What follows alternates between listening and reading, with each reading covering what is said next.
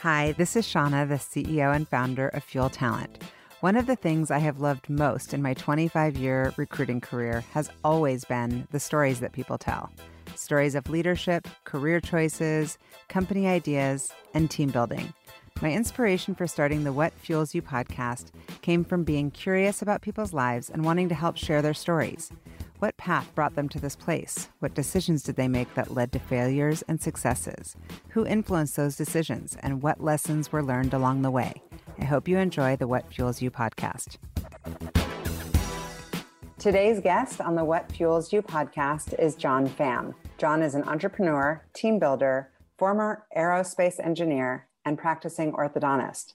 As CEO and co founder of InBrace, John and his team are building an entire new category of teeth straightening, giving the 500 million people who've opted out of orthodontics a solution that has clinical precision and doesn't require work of lifestyle adjustments while in treatment. It delivers a completely hidden solution with smart wire being placed behind your teeth to gently perfect your smile in half the time with half the pain and half the work. Prior to InBrace, John spent years as a Boeing engineer and startup entrepreneur then went on to USC and graduated with a master's degree in craniofacial biology and completed a residency at USC. He also received his bachelor's degree in engineering and doctorate degree in dental surgery from UCLA.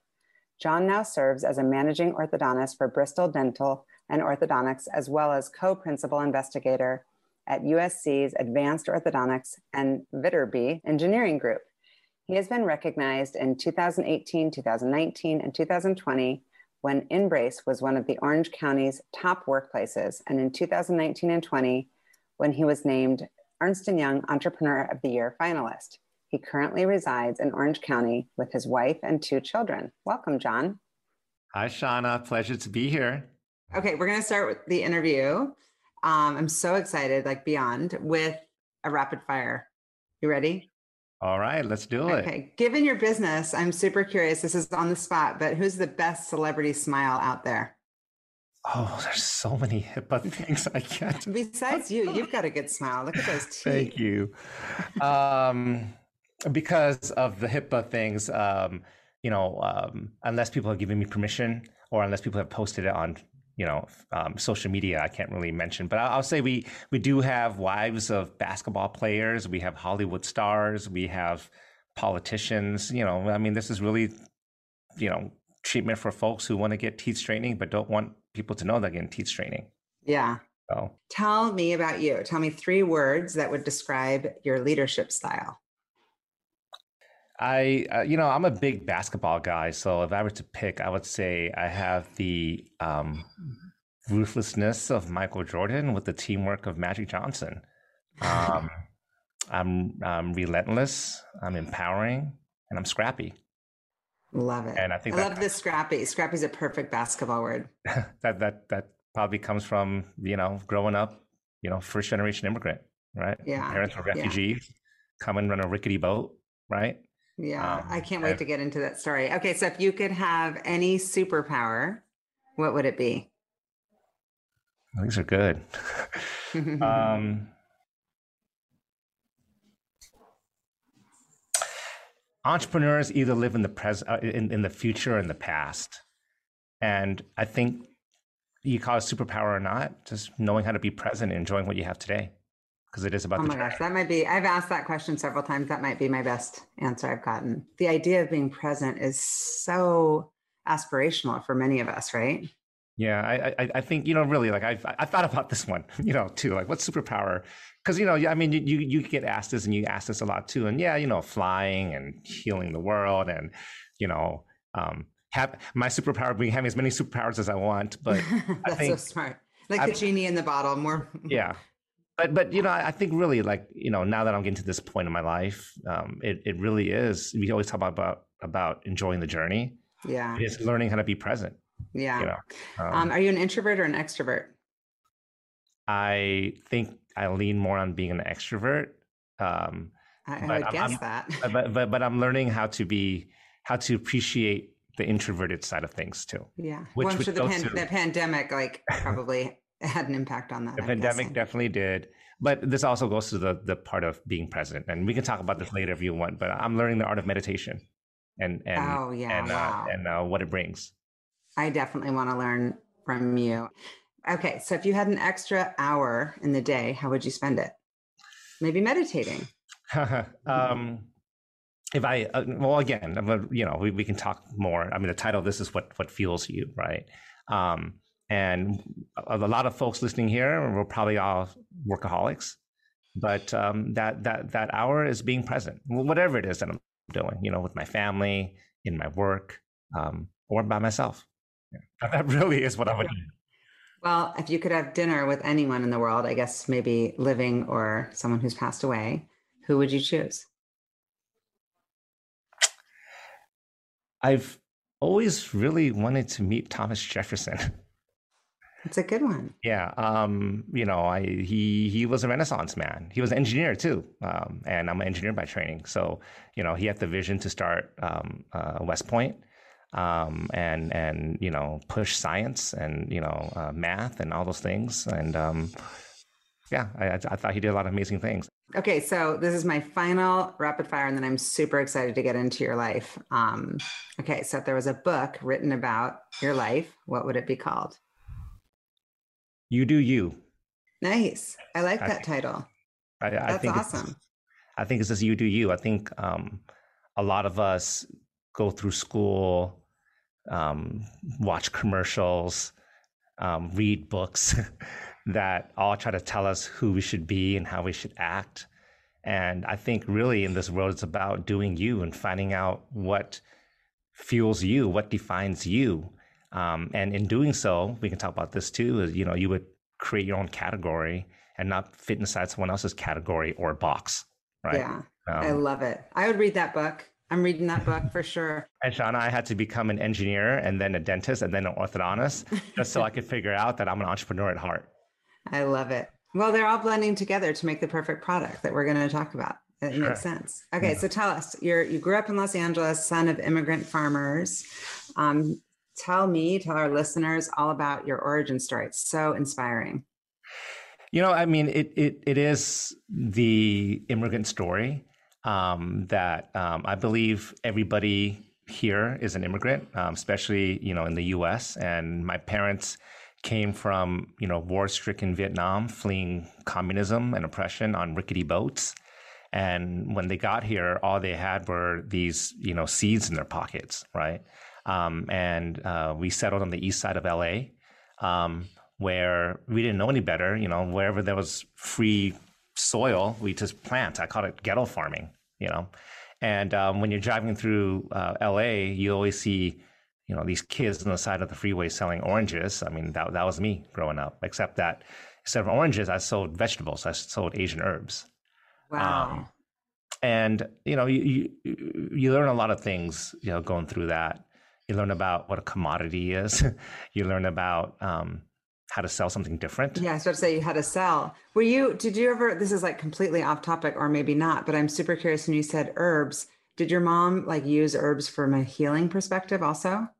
Um, yeah. Um, uh, you know, uh, Eastern medicine, I think goes, I mean, I'm saying here as a clinically, you know, uh, medically trained, you know, person here, um, in the states. But um, yeah, I mean, Eastern medicine dates back thousands and thousands. I know. Years. So, so I yeah, know. I mean, you you you you learn the benefit of whole, holistic medicine, right? Um, but you know, we, we we planted like bok choy and Asian basil and mints and you know all these things, and that's what we sold. I mean, I vividly remember going to the Nine Nines uh, Ranch Market, which is a you know big Asian market here in Southern California, and we'd, we'd show up at 8 o'clock and sell our boxes full of vegetables. And then at 8 p.m at night we'd come back to the same store and go around the back and jump in the dumpster to dig out these boxes and save 10 cents. I i read about that and i loved that story. And i was thinking that actually probably has influenced somewhat maybe consciously or subconsciously like how you lead a company how you manage how you you know manage the p&l just yeah, all you, of it. Like, where can we where can we cut yeah, costs? There, there, there's a lot we can go with all these things, but yeah, I I learned a lot. I I, I learned um, there are times to work on the business and not in the business. I mean, there we were working in the business, trying to save For sure. cents. But but they were they were in wartime at the time. Mm. You know, mm. like like we you know my parents were trying to do whatever we can to meet the bills, so we had to do that. Yeah, right? yeah. And so was were your parents clear on, or was it just through modeling behavior on your kind of core values that were important to them? Um, there were certain things that were you know um, always reinforced, right? Um, in our in our family. Uh, I mean, you know, my parents are Catholic, so you know, we we always talked about giving back and making sure that we saw value in everyone. And um, um, as I fast forward in this story, we eventually um, saved up enough money to buy our own piece of land. Wow! And um, our home became sort of a halfway home for other refugees coming from other war stricken countries. So I grew up with Cambodians, Laotians, you know, Latinos, all types of folks, right? Uh, working side by side with them, you know, in the farm. And um, yeah, you you you learn that no matter who you are, you have a way to contribute, right? Um, I learned that um, no matter if it's raining or sunshine or hail or whatever it is, you, you still farm, you still do what you can. Mm-hmm. I think mm-hmm. that's that, so that's the, the work ethic part. Yeah, yeah, that, that's the entrepreneurial spirit, right? Yeah. Um, and the the last thing is that I also learned that I hated farming. so, um, and we can talk about this now or later. But the first thing I did when I got to college was I actually dropped out. Yeah. Yeah, I, I read about that, and you told your mom you were like, "Don't worry if it doesn't work out, like with the startup, that you're going to go back." Yeah. So so pursue so, medicine. I love it so um, uh, if, you, if you want to talk about that yeah you know uh, well but- well i do want to ask you a couple more things because i'm always super curious about parents and teachers and kind of how they influenced you and i'm just curious was there a, a person or a moment where you had a realization that you would go on to do bigger things like did somebody plant that in your mind or was that just like that's Shauna, that's just me no. that's who i am yeah. my grandma um She's 94 years old now. She survived through World War II, the Korean War, you know, refugee, um, you know, all these things. She defied the odds, you know, all the whole way through. So she she did instill in me sort of um, this notion of, you know, don't let people tell you how things should be. You define how things should be, right? I um, love that. She's such a winner. I mean, she's so stubborn. She still walks herself to church every day, you know. Um, uh, I mean, she had a broken foot once, and the and you know the doctor showed her this X-ray. She's like, I don't know what the hell this is. I survived the war. I will walk. I walk myself to church if I wanted to. I love her. She She's walked to church on a, on, on a, broken toe. Know? I love that old school. So, were you a good student? I'm guessing. I mean, gosh. you know, I, I, I, I, it was one of those things where I think when I cared enough, I was, you know, but, but I, I didn't grow up wanting to be a doctor. I, I, I didn't, you know, know if I was ever quite frankly smart enough. So my, my, my, grades were just kind of average going through school, you know. But you were the first in your family to go to college, right? I was the first in my family to go to college. Yeah. Wow. And you're, where are you in the sibling thing? You have one sibling? Um, I'm the oldest. Of yeah. two? The oldest of three I'm the oldest of three, so I got two younger siblings. Yeah, and did they go on also kind of follow in your footsteps? So it's, it's kind of funny, right? My parents, I always love that you're like set the set the bar high. Yeah, uh, so yeah, my my, my parents um, always wanted us to be in healthcare, so all of us fled healthcare, mm-hmm. but we all ended up somehow becoming in healthcare. So my my my my sister uh, became a psychology major, but eventually became a nurse. Um, and my my brother did something else, and he eventually uh, became a physician. Yeah, found his way back. So tell me about like so dropping out of you went to UCLA for undergrad? Yes, I did. And you, I mean, that's an incredibly difficult school to get into. So you must have done something right with your grades. I love your, I think you're. being oh no, humbled. actually, I was denied. I had to appeal. Oh, well, still, I'm sorry. That's a really an engineering school. Like that's incredible. So what made well, you drop out? How well, I mean, it, it, it, it is one of those things where I, I didn't want to take no for an answer. So. Yeah.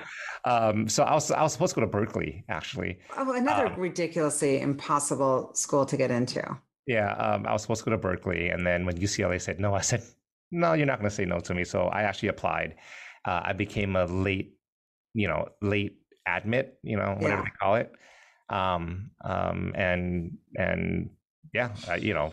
So how come you how come you dropped out of um, school? What were you pursuing at the time? So during during that time, it was the tech boom, mm-hmm. and um, you know, I, I, after all those years of farming, I just wanted to make some money, and so uh, I dropped out. I joined um, a internet startup with a few other friends, and I'm sure your family loved that. Oh yeah, well, my mom almost my mom almost killed me for it, but I I kind of told her I said, hey, you know, if you let me drop out, I'll be the Asian son you always wanted. Yeah. she said, okay, fine, if you know, if you promise me that. So she kind of lets me drop out, and um, we we joined this tech startup uh, doing. We we had this notion that if you this is in the '90s, right? Yeah, no, I get it. I was there, right there with you.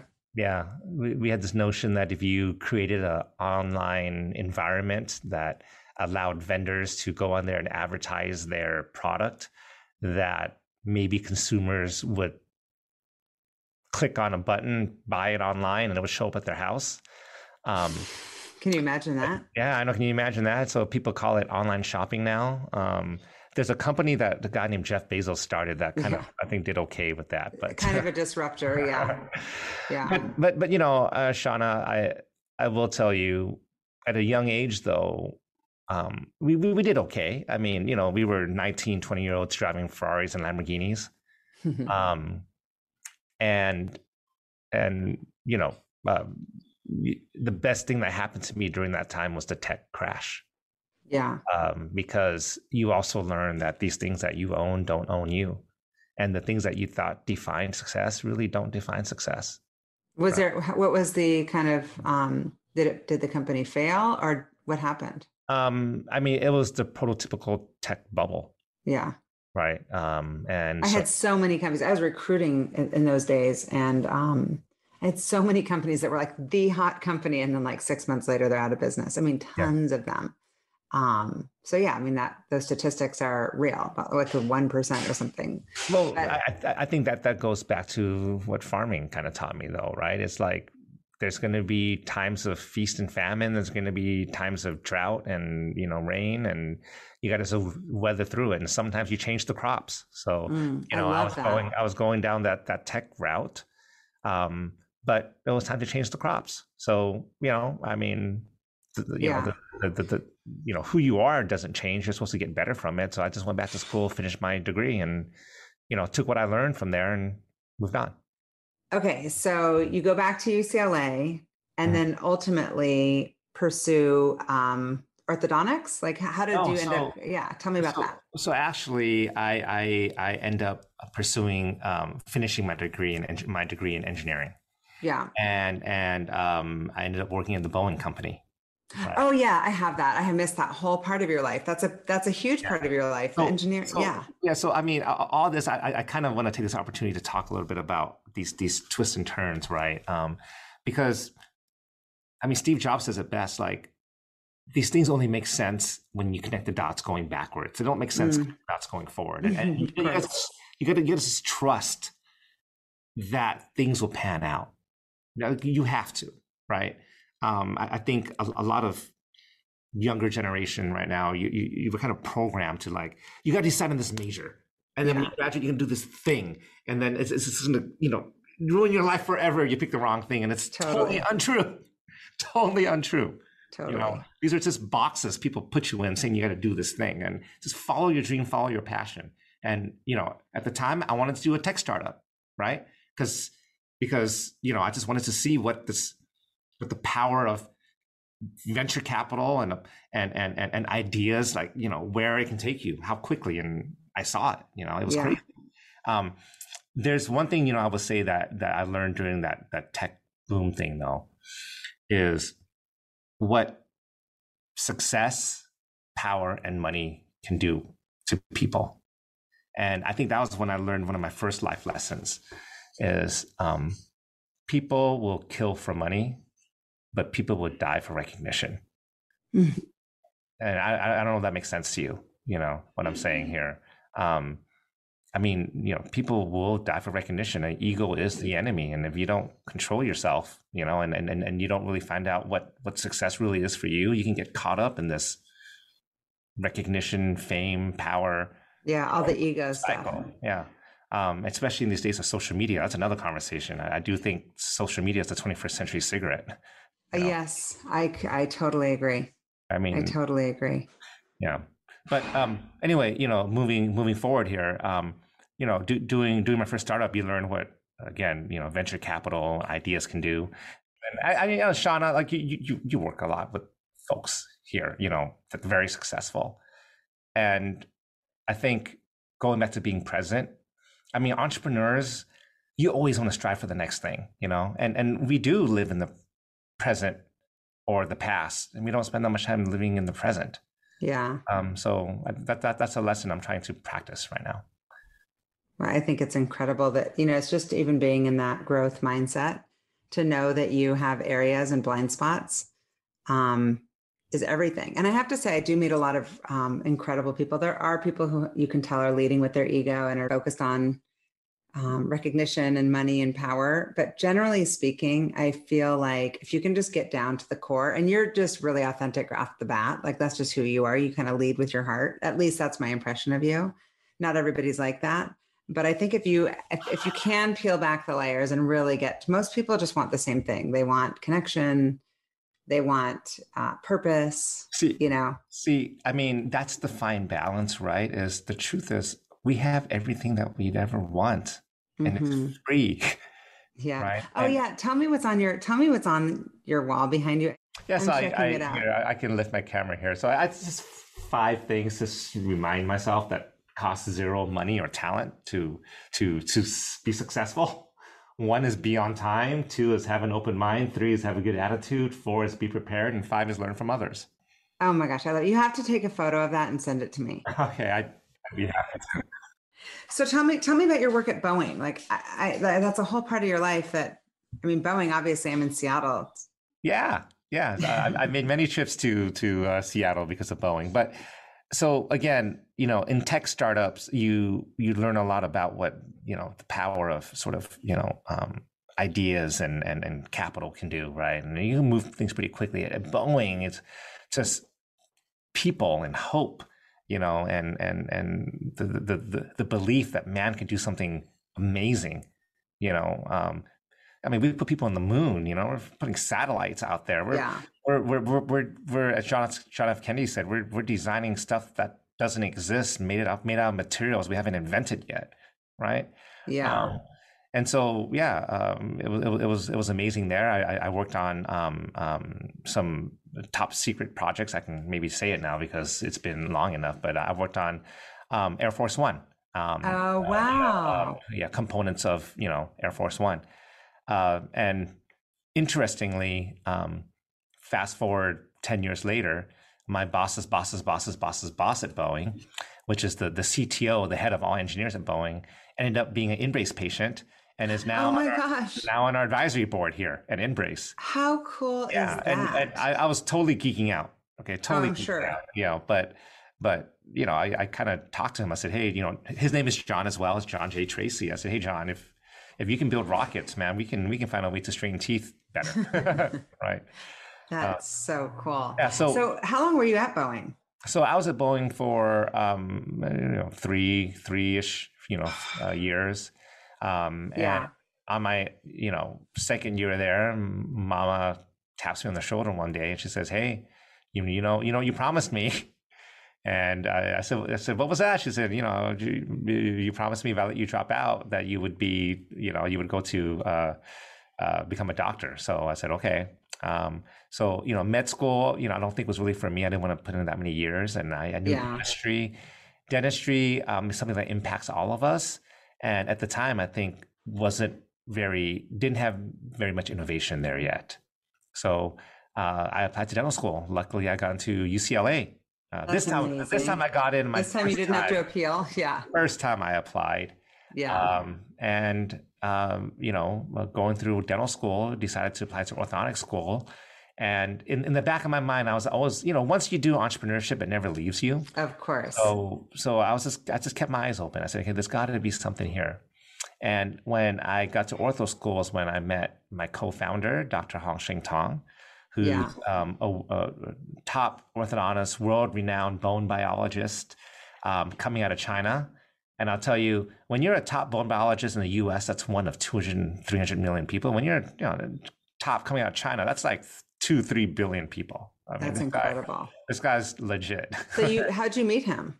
Uh, he interviewed me in ortho school. So literally, I come into my interview, I meet him, and then we start talking about how we're going to change the industry. Yeah. And yeah. how did, so this was an idea, was this, like, tell me about the idea of so, InBrace. Yeah. I, so um, when, when we met, it wasn't like, I have this idea, let's pursue it. It was like, hey, you know what? You think different. I think different. You know, let, let's, let's, let's work together.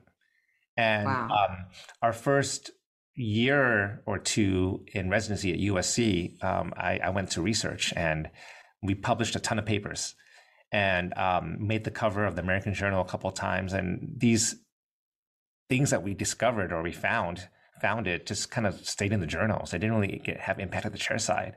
And and that's that's when we told each other, hey, you know what? To have impact at the chair side, you have to have, you know, um, you have to productize it. You know, mm-hmm. you, you have to find something. You know, to get all these innovations in. I mean, to make a long story short, we we we we made discoveries in how to move teeth using more gentle forces. We've made discoveries on how to use computer technology to move teeth more um, precisely. Mm-hmm. You know, mm. um, we found out ways to do it behind the teeth, so uh, it's less visible. Mm-hmm. Um, the behind but, the teeth part, I mean, the vanity part. Whenever I think of InBrace, that's the part that stands out to me as like the thing. Yeah. Um, I'm sure all those other things are obviously important. They're more technical from like behind the scenes. But I'm like, oh my gosh, imagine. And now I start seeing people and I'm like, I never would have thought they needed them. But now I'm like, if you could just get them behind your teeth. Yeah. Right? So, so this was actually the interesting part, right? Um, if, if I can, you know, talk about this is the origins of all this was when I was making my rotations to um, Children's Hospital Los Angeles.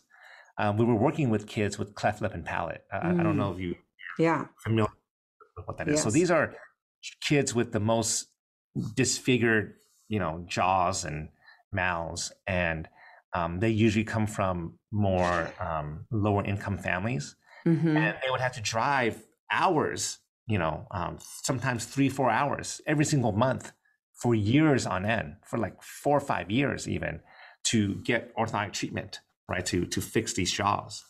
And and you know, we thought maybe there's a way to use some of our research to make it so that these kids don't have to come in every single month, mm-hmm. right, for tightenings. Maybe we can do it in a way where it's not so painful for them doesn't require as much sort of uh, tightening by the orthodontist or or by the surgeon. And and and you know, lastly, maybe we can do it in a way where they don't have, they don't have to look worse before they before they, they look better. And we found that you know what these needs that I listed out applies not only to kids with cleft lip and palate, it applies to people like you and me, everybody, yeah, audience. Uh, my youngest patient, my youngest InBrace patient is eight years old. My oldest InBrace patient is 80 years old. And so that was sort of the early genesis of InBrace. Yeah. And so so you have this idea, right? And then you're thinking, okay, now we have to productize it. We have to fund it. Mm-hmm. We have to name it. Yes, yes. How did all those things like walk me through? I always love that part. Like, are you sitting in a room and you guys like, okay, let's just think of the name and how, who are we going to call? And it's yeah. such a, it's such an uh, not maybe it's not off the radar as an industry, but in my mind, it's not necessarily the VC on the radar, uh, you know, field. They're not thinking about orthodontics. Well, there's there's always, you know, if I can kind of shoot it straight, there's these sexy innovations that everyone wants mm-hmm. to put into, you know, like you know well consumer your consumer products like yeah of course 3D Airbnb, Airbnb yeah, Airbnb yeah. and self-driving cars and you know yeah. all those things and you know um, at the time I'll tell you it's it was hard to get funding for teeth straightening right right I'm like thinking who's yeah. So so we we we couldn't get VC funding, so I had to apply. We had to apply to these business competitions. Mm. Where like literally you would go there, you you'd, you'd have half an hour to pitch. And you'd pitch. Yeah. I've been I've been a judge at a few of those things. Those are fun. So um uh, uh you know, we we pitched at our first one and it was a check of fifty thousand dollars. And I remember I had to like rehearse looking in the mirror saying we need $50,000. And if we got it, we would change the world, right? Uh, and we competed against 3D printing, you know, cancer therapeutics and all. And we ended up winning. Right? It's amazing. And, and the next competition was $100,000 and the next competition was $150,000 and then 200,000 and then that check became 20 million and that check became 45 million and Okay, wow wow, this is incredible. I love it. I mean, so you you you go from business competitions to angel funding to VC and then investment bankers and the story just became bigger, the checks became bigger. And there's one thing that I will tell you, Shauna, is that um time and time again people would come up to me. I'd ask them like, why, why this? You know, um, you know, over there you got cancer therapeutics. Why not fund that? And everyone told me like, you know, InBrace, it may not save lives, but it definitely changes lives and it impacts all of us that are in this room that are listening to this podcast. And it's definitely Yeah. that all of us would use if there was a different option. And yeah. and and this goes into again, you know, uh, when when I talk about building your own category and challenging the status quo, I think there are so many things in this world that we've just come to accept what it is because society told us it is. And it takes entrepreneurs or people who are willing to question and ask why to say, well, does it really have to be that way? Do taxis really have to be stinky and Exactly. and on call and Yeah. Would people actually give up their home and let somebody sleep in their bed? Like, ew, like that seems crazy at the time. and this is a whole nother thing that I'm very passionate about too. It's it's um, I think people who create their own boxes or create their own categories, they understand like it, it's not just just about making something better, faster, cheaper. Sometimes the world just wants something different, and, and Mhm. you need someone that's willing to be different and embrace themselves. Yeah. Well, yours also is better. It's not just different, it's better. Like, can you imagine how many people? I mean, I'm just thinking like when you're going to raise money, it's not just that it's a great story that it helps people. It's also like, think about the total addressable market. Yeah. It's like, Well- hi, everyone, You know, all humans. So I, I think that's that's the thing, right? So again, um, if I can go into some stats here, yeah, I want out of every four people need some kind of tooth movement. Right. Okay. Yeah. So in the U.S., you know, if you account for, so I said there's like a 300 million plus, you know, population. If you account for household incomes over 75,000, that still amounts to about 185 million people who could afford teeth straightening, who need teeth straightening, but are not spending money on teeth straightening. But Right. they are spending money on Botox, LASIK, hydrofacial, beauty health products, you know, lipstick, you know, teeth whitening. Right? Teeth are the most essential of all of that. Yeah, well, like someone's got a beautiful face, but the, the like jacked up teeth. No offense. Well, I mean. I, I mean that can that can be argued, and what I would say is people who care about their skin, people who care about their lips, care about their teeth. yes. And I mean, I'm you know, if I can just do a little plug here. Did you know, Shauna, that um, if you have straighter teeth, your teeth look whiter because you know the light reflects better on your teeth. Yeah. Did you know that if you had straighter teeth, your lips look fuller? Right, fuller. So Well, you also look, you're also more likely to smile, which gives off positive energy, which I mean gives every kind of result under the sun. So that's definitely true too. And um, the point I'm making with that sort of note is that people who think about getting Botox and fillers are prime candidates for InBrace because Mhm. again, your, your lips look fuller. People who get teeth whitening are prime candidates for InBrace because your teeth look whiter. People who Yeah. are younger are prime candidates. So these are things that people just don't know because Yeah. The general public thinks of orthodontic care, teeth straightening as mouthful of metal. Yes. And nobody wants that at a certain age. My dad got braces when he was like 40, and I remember it was like a very big deal. Or, or, or like yeah. or like these nasty trays you got to take in and out. And getting, I mean, if you think about adults, which is the untapped market, right? If, if, if you, for some reason, missed out on getting teeth straightening when you were young, right?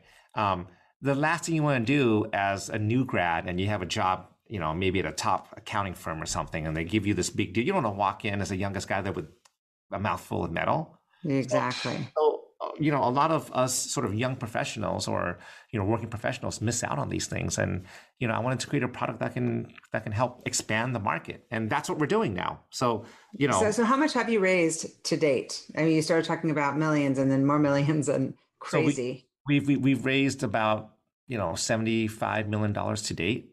Um, wow. uh, and what, what's the business model, John? Like how, who are you selling into? Yeah. So uh, this is, you know, uh, very much a B to B to C product, right? Um, I believe wholeheartedly that um, orthodontic care is best done by a professional, and I think Mhm. the people who have not opted in still want treatment done by a professional. Um, but at the same time, it's a product that you know it's it's not being pushed by just you know six seven thousand orthodontists in the U.S. Hundreds of millions of consumers are asking for this by name. Now. Yeah. So if someone's listening to this podcast and they're like, "Oh wait, oh my gosh, this is perfect for me."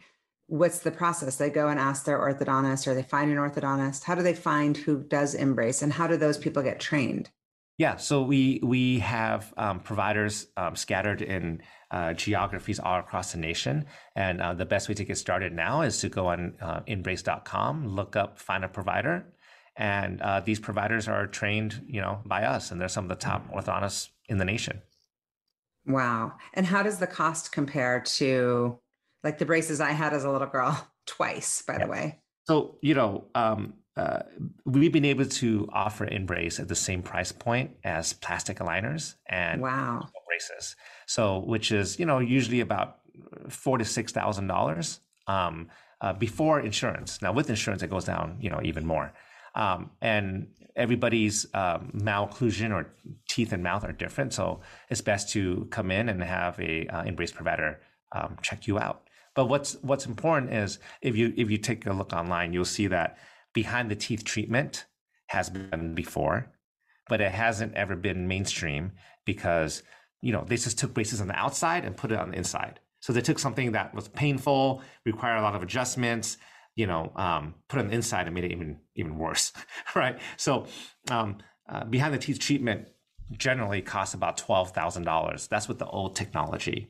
And as an engineer, I'm proud to say that we've created a new smart wire category to enable this to now be at four to six thousand dollars right wow in within within reach for most consumers in a way that's more gentle more sort of um, lifestyle convenient right less invasive into your daily life wow that's amazing and so what's the biggest challenge right now is it um, you know you've got the funding so you're scaling quickly um, two things on that but my, my first thing is like, is one of the challenges adoption from the orthodontic community? Mm. Like, and do they feel like this is cannibalizing what they've already built or how, or is this another offering? Like, how does that work? Yeah, you know, that's, you know, first of all, I'll say orthodontists have been, um, um, embracing InBrace no no pun intended right embracing uh, InBrace okay embracing yeah. InBrace um, and i think that's because um, some of these other treatment therapies are commoditizing the profession, right? And um, I think, do you wear contacts or LASIK? I need to. Can you tell I'm like squinting? I so, want to. So you wear, no. so you have readers. I, I think I, you, I wear readers here and there when I remember to put them on. Yes. So look, this is important for the listeners out there, the entrepreneurs out there. Um, it's not an either or game. You can have both and, and I'll explain. Okay. For vision, some people like readers, like what you're wearing, right? It's the most old school. Um, it's the most sort of obvious that you're wearing it. Uh, but some people like how it looks and it's fine. Okay. Some folks like contact lenses. You pop them in and out. It requires you to reach into your eyes all day long and you get it through the mail without ever seeing an, a doctor, and that, that's fine. Um, um, some folks want LASIK and and and that requires you to come in to a brick and mortar get treated by a specialist but that requires no effort on your side when it's done uh, once it's done and it's the most sort of invisible of all and i think similar you know similarly with teeth straightening some people are going to get braces some people are going to get contact lenses and some people are going to get lasik and that's what InBrace mm. is the lasik of teeth straightening right now, ah. now is there going to be cannibalization there's going to be some there's going to be some people that you know have glasses, didn't want contacts, but would jump to. But know, I mean, not, more like if an orthodontist is already doing it, he's gotten a great reputation for the way he does things. This is just additive for his practice, right? Well, so that's that's the part that I wanted to lean into is what we're finding is that we're actually growing the market. Yeah, I mean, this is just like, oh my gosh, look at all these new clients I can exactly. get. There's people there's, who might not have otherwise even gotten to. Exactly. There's yeah. a huge, you know, I mean, data showing there's there's an incremental sort of component to InBrace that's growing the market. There's a lot of our our, our InBrace uh, customers are telling us, I never would have gotten this if it wasn't for your product, right? And, and, you know, if, if you've ever re- read the book Blue Ocean Strategy, which which I firmly believe in, or or the book you know Play Bigger, I think real category creators, you know, they they don't just cannibalize; they grow the market the way mm. Airbnb did, the way Tesla did with electric powered cars, right? Totally. Um, I don't know if you can name name a couple. I mean, you talk to entrepreneurs all the time, but there are certain types of products. Actually, the iPhone, you know, there's, uh, there's a ton of them. Yeah, no, they're amazing. So you're you're in this situation. You started in this business. You you know you start out. You're writing research papers. You're getting published. Then you go on to to find this company, all the way up through Series D funding. Now you've got over hundred employees, right? Yeah. Oh, yeah. We we we have about 200 employees now, and oh, know. 200. Wow. So you're in this like crazy scaling, fast growth, and I know from you that culture and people are at the forefront of kind of um, what matters most to you. How do you plan on maintaining a strong culture while also growing so quickly? I'd love to talk about this because um, it is very dear to my heart here. Um, and it is, if you read the book Blitzscaling, we did go from a small sort of family of three or four people that started this company off to like a tribe of 10, you know, 20 people to, you know, a village, right, of, you know, several hundred. And we're going to be like a, a, a city of several thousand soon. And I mean, I'm sure you heard these stories early on. Everyone knows each other's names. Everybody mm-hmm. knows quirks. You, you, know what the guy's going to order for lunch, right? Totally. And, and now it's like you kind of know everybody's name, but not really.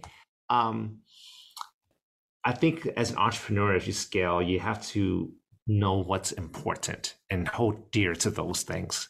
And at this point, it's maybe two, three things, you know, um, and and um, the rest you have to just trust the tribe or the village will self manage itself.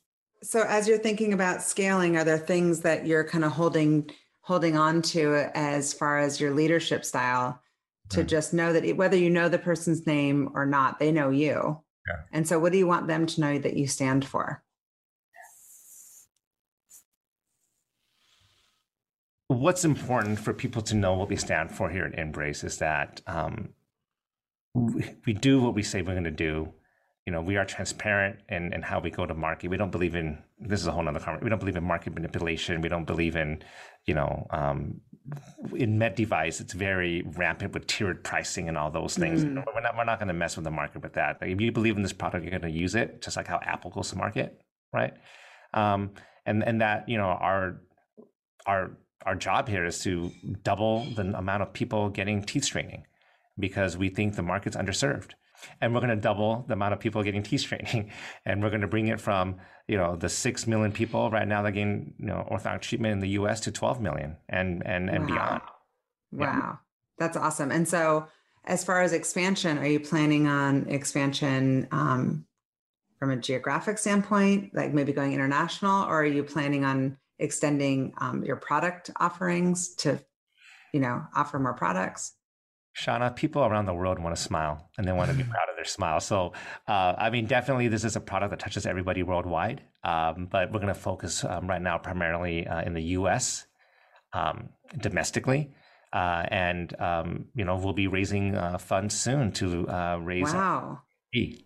Yeah. Wow. More. That's amazing incredible. And so, how has this past year during the pandemic been? I mean, obviously, it's a weird time for somebody to, uh, nobody wants their mouth touched. nobody was in doctor's offices getting, uh, you know, cosmetic things done. Um, how was it and how did you handle it as a leader?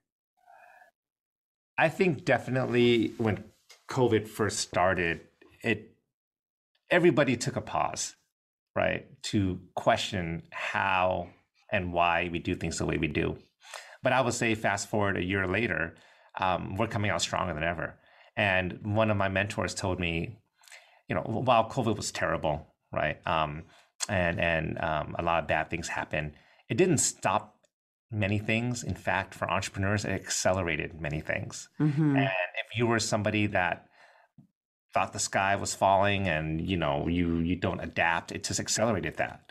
But if you were the type of person that like that knew how to pivot, that that knew how to you know evolve and change it accelerate that right um, totally and and you know with with with covid um, i think you know a lot of people um, were staring at themselves through Zoom like we are right now, um, seeing their smiles, noticing that this isn't you know um, how they want to present themselves. They have disposable income and they're spending it more than ever on teeth straightening, and I think it's been great for for for InBrace. And oh, I love hearing that. Especially you know with plastic aligners again. You know, people think it's all the craze, but the fact is, a lot of people don't want to be reaching into their mouths every single day. It's hidden, and the other part you can't you can't underestimate is it because it doesn't require effort.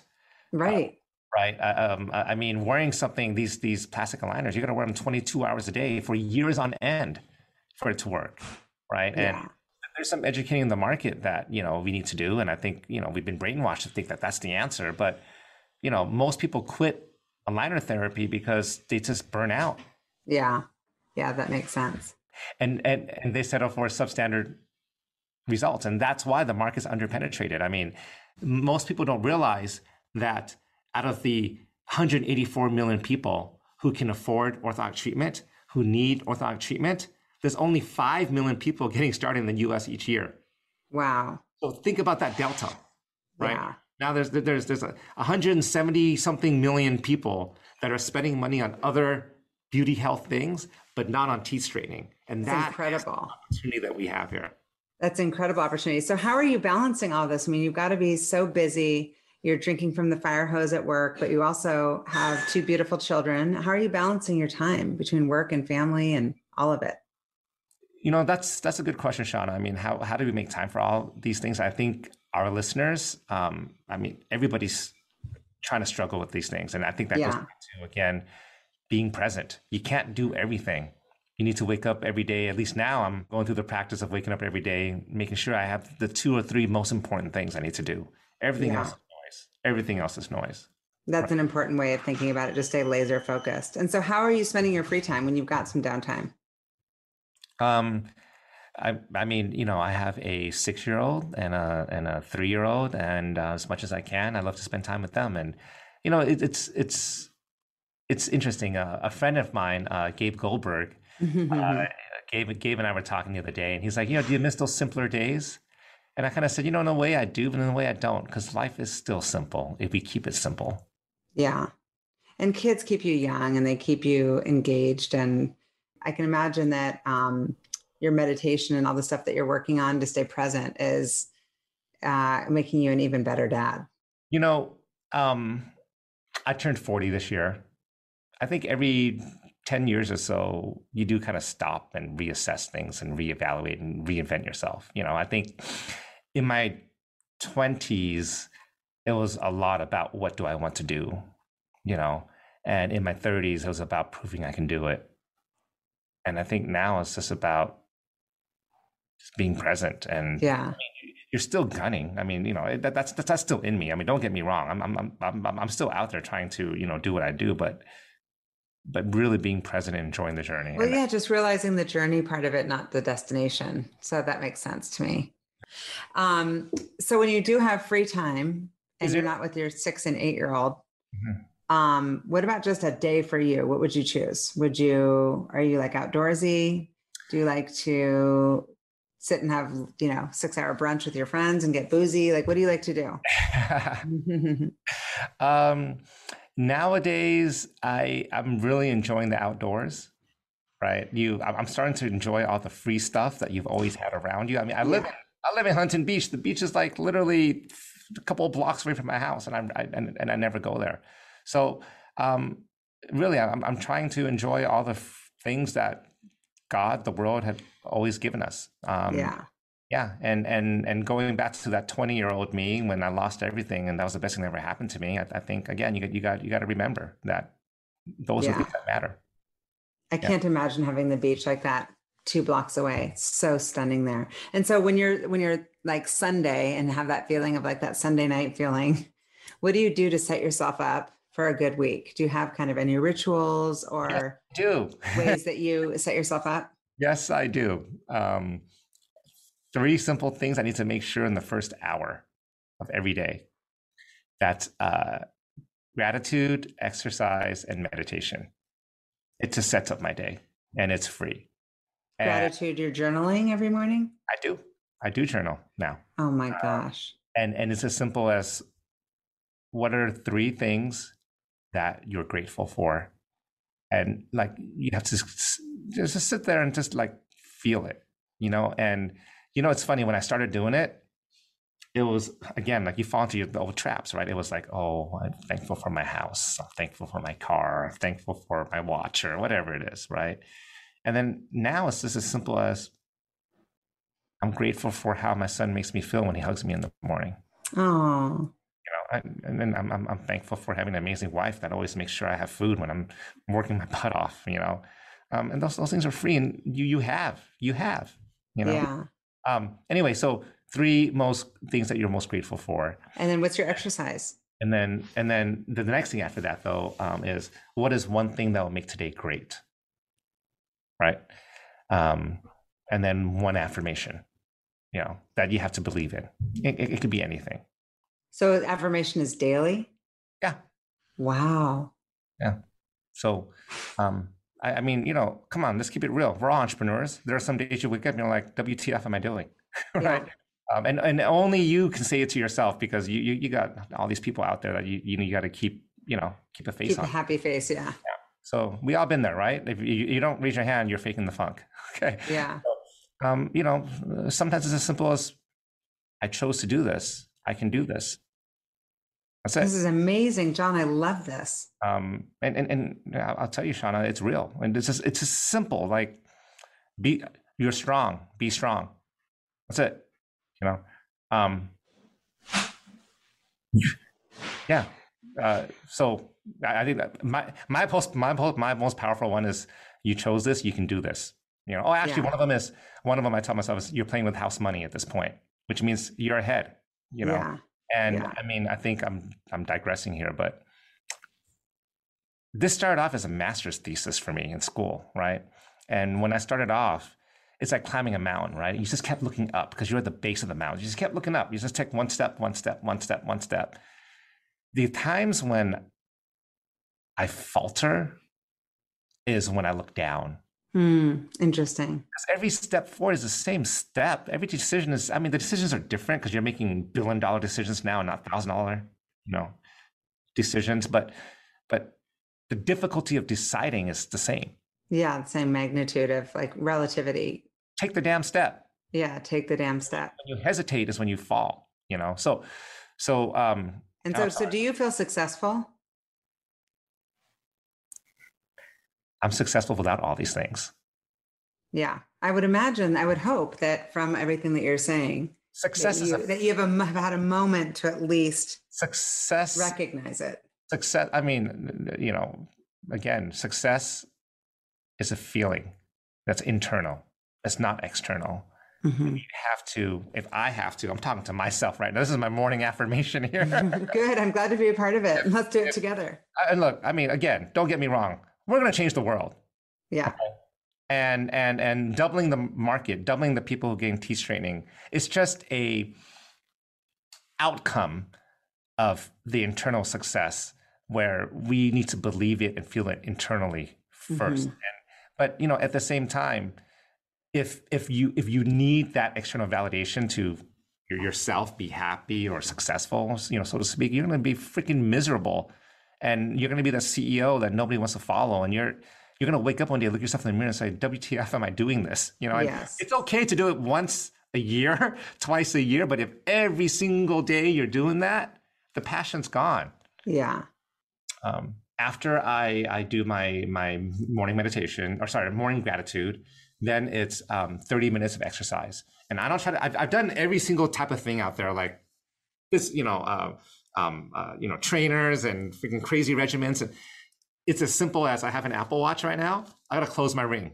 Close my ring in the morning. That's it. Right? Whatever it takes to close the ring. Sometimes it's it's going for a run. Sometimes it's going for a swim. Sometimes it's like yoga you know. Um i'm gonna confess fitness plus has this dance routine this dance function. The other day i was dancing to backstreet boys for 20 minutes oh my gosh. Gabe Goldberg would be so proud. it's okay i don't care you know yeah. It's uh, movement. You just got to move your body. and and it's about creating that momentum just every I, I do believe in routine keeps things going right so 30 minutes of that and then 10 minutes of meditation. And that's where you just sit there. And after you get the endorphins going, just sit there by yourself and enjoy that natural high and have your thoughts to yourself. And then you check your phone. Oh my gosh, that's so disciplined. That's incredible. Not, I, I am so, so big on this here. Do not touch your phone. Everybody here, especially entrepreneurs, the first thing you do is probably pick up your phone right? I've been trying, John, for this for a long time. It's almost it's like an addiction. Weird. You, it, impulse. It's addiction. It's the other 24th century cigarette. Yes, it's terrible. There's been uh, billions of dollars spent on making this a drug. Okay. Yes. So, so um, there's this quote that, that that I believe in is that you want to be a thermostat, not a thermometer. And when the first thing you do is check your phone, you are a thermometer. You're responding to the environment. But if you keep that first hour to yourself, and I'm, I'm learning how to do this, you, you start controlling your day. You're a thermostat. Mm. I love this. I have so many little nuggets I'm getting from you. I wish I could sit next to you all day and just have you, the the wisdom. You're dropping oh. knowledge, John. I love oh, it. I mean, I'll, I'll, i mean, to be honest, this this is other thing that I'd love to. I, I mean, you know, listeners out there, I found successful people find successful people to learn from. And I'm really big on mentors, right? So, um, you know, I think everybody should have, I mean, I'm sure you've heard this, everybody should have uh, a mentor that you learn from, a friend that you learn with, and, you know, a person that you can, you know, teach that can learn from you. And I think those three things. Wow. I love it. So my, my final question for you, John, is what fuels you? What's your ultimate fuel? We talked a lot here about meditation, which is really, in a sense, identity, you know, knowing, knowing yourself. That question's, you know, so insightful because I, I meet a lot of people. Yes, you, you do too. And a lot of us start with a why and we forget why we're climbing the mountain. We do my why has evolved and changed. This is the truth. You know, um, it started off as you know making sure this invention goes out there and you know um, um, can make impact, and then as you grow a team, it starts becoming about them. You know, making sure that they reach their aspirations and goals in life, and you know all those things. And of course, you bring investors in. You want to make sure that you get an ROI for their you know um, investment, and you know yada yada. I mean, I am getting to the point in my life now where, you know, I do have some people that I mentor and I want to show people that you can, you know, you can um, write your own script, you know, um, not be put into someone else's box, right? Um, so my, you know, my very sort of tangible KPI is yes, I want to double the market, you know, but the intangibles is really what fuels people. And um, my in my intangibles right now, if anything, is um, other than impacting all the people's lives that we're going to impact as we grow the market and all those things, is you know it really is important to me that no matter where I end up in this mountain, and I don't know how high it is, that I want truly everybody listening, um, everybody out there that has been told how life should be or who they should be and what you know how they should behave and all those things just to know that don't climb someone else's mountain climb your own mountain. And wherever you end up you end up. Put a stake in the ground and be proud of it thank you for listening to the what fuels you podcast be sure to subscribe rate and review on itunes google podcasts or spotify and follow us on social media to keep up with the latest news and episodes you can also contact us at podcast at fueltalent.com to provide feedback, ask questions, and share topics or guests you would like us to cover in the future. We hope you feel inspired by our guests and that we have helped fuel your day. Join us next time for another episode of What Fuels You. Thank you.